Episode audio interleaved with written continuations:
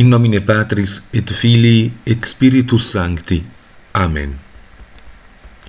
La disposizione o lo stato d'animo religioso muove e spinge a compiere azioni miranti a dimostrare il dovuto, profondo rispetto, la sottomissione e la dedizione alla Divina Maestà. E queste si possono dividere in due classi.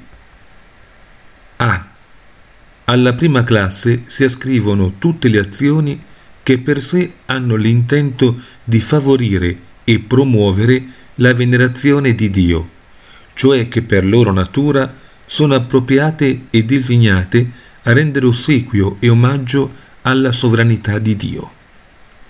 Tali azioni le compiamo ad esempio quando preghiamo e ci sacrifichiamo, facciamo voti e li adempiamo, adorniamo chiese o altari. B. La seconda classe comprende le attività di tutte le altre virtù, ammesso che esse avvengano per religiosità, cioè con l'intenzione di venerare e glorificare Dio. La virtù della venerazione di Dio può e deve estendersi a tutte le azioni e agli esercizi della vita cristiana, cosicché essa divenga un perenne culto divino Or dunque, sia che mangiate, sia che beviate o facciate qualunque altra cosa, fate tutto per la gloria di Dio, si legge nella prima lettera ai Corinzi. Questo è il più alto e nobile obiettivo che i credenti nel loro fare dovrebbero sempre avere davanti agli occhi. In questo senso Sant'Agostino dice si venera Dio tramite la fede, la speranza e la carità.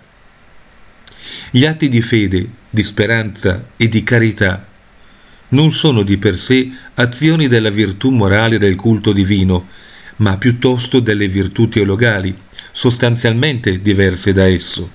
Tuttavia, esse possono essere evocate con l'intenzione di riconoscere la divina verità, fedeltà e bontà per cui Dio viene glorificato in maniera eccelsa.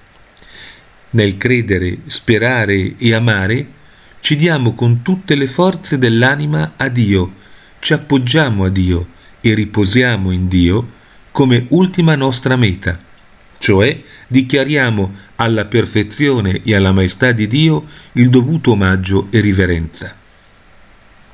Le tre virtù divine portano anche allo sviluppo e al compimento della vita cristiana radicata nella fede, sostenuta dalla speranza e infuocata dall'amore.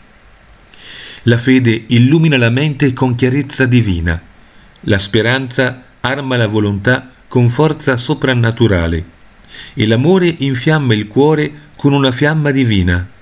Così le virtù ci mettono nella condizione di annunciare agli uomini, tramite una vita nuova e santa, i meravigliosi attributi di Dio, affinché vedano le nostre buone opere e lodino il Padre che è nei cieli.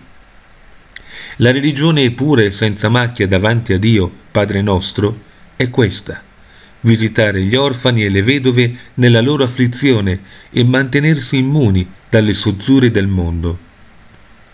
Se vogliamo venerare Dio Padre, e questo è il senso delle suddette parole, lodarlo in maniera autentica e giusta, se vogliamo veramente vivere piamente, allora dobbiamo ricordarci di voler assistere e consolare sul serio i poveri, gli abbandonati, gli afflitti.